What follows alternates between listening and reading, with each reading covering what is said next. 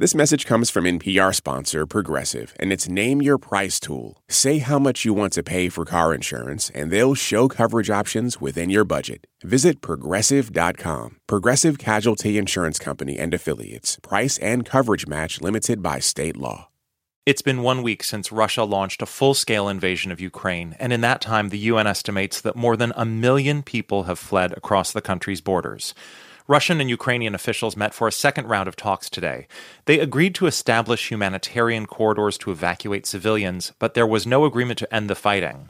At a news conference, Ukraine's President Volodymyr Zelensky appealed to his Russian counterpart Vladimir Putin directly for a face to face meeting. NPR's Lauren Frayer joins us from Ukraine. Hi, Lauren. Hi, Ari. What's the latest on the ground there? Well, a Russian convoy is still bogged down on its way to the capital, Kiev, but Russian troops appear to be advancing more quickly in the country's south, particularly in some strategic port cities there.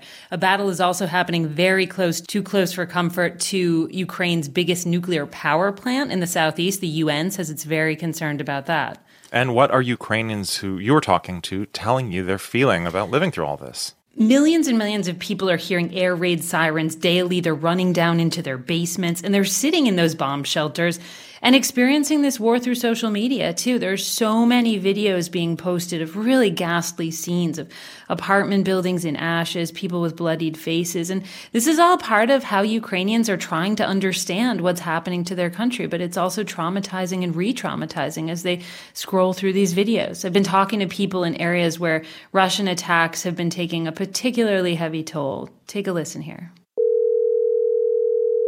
I reached Yevgenia Ravenko in Kherson, a major city in the south, which both Russia and Ukraine claim to control. Hi, Lauren.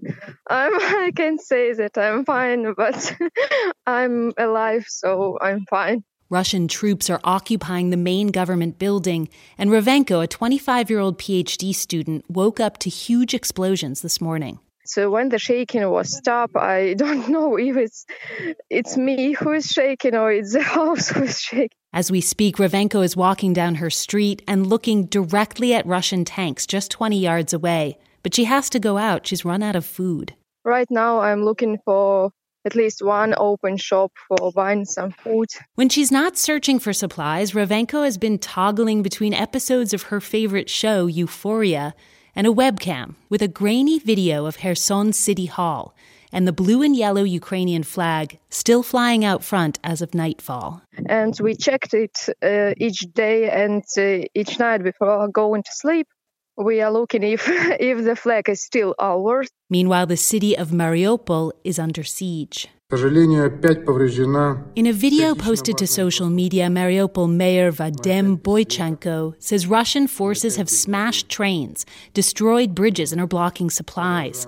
He compares it to the siege of Leningrad during World War II. In Kharkiv, Ukraine's second largest city, there are bombed out apartment buildings, whole city blocks charred.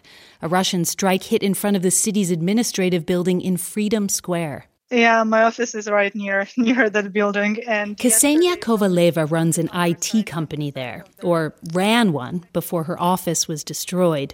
She lives alone nearby. Her parents are across town, and they're all scared.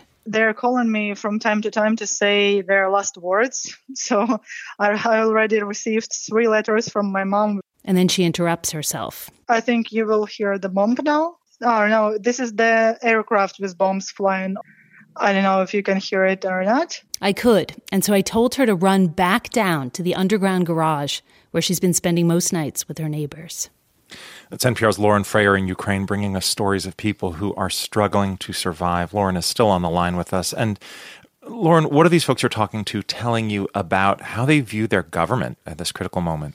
Yeah, so Ukrainians have always been outnumbered militarily against Russia, but they've long thought that it's their unity, their determination that might give them an upper hand in this conflict. And that's more of what I heard today. Some people thought that if Russia invaded, it would be a quick defeat, and they've been impressed that their country has mounted such a fight. Of course, they hope it's over soon. That's NPR's Lauren Frayer reporting from Ukraine. Thank you.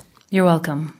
This message comes from NPR sponsor Charles Schwab with its original podcast on investing. Each week, hosts Liz Ann Sonders, Schwab's chief investment strategist, and Kathy Jones, Schwab's chief fixed income strategist, along with their guests, analyze economic developments and bring context to conversations around stocks, fixed income, the economy, and more. Download the latest episode and subscribe at schwab.com slash oninvesting or wherever you get your podcasts.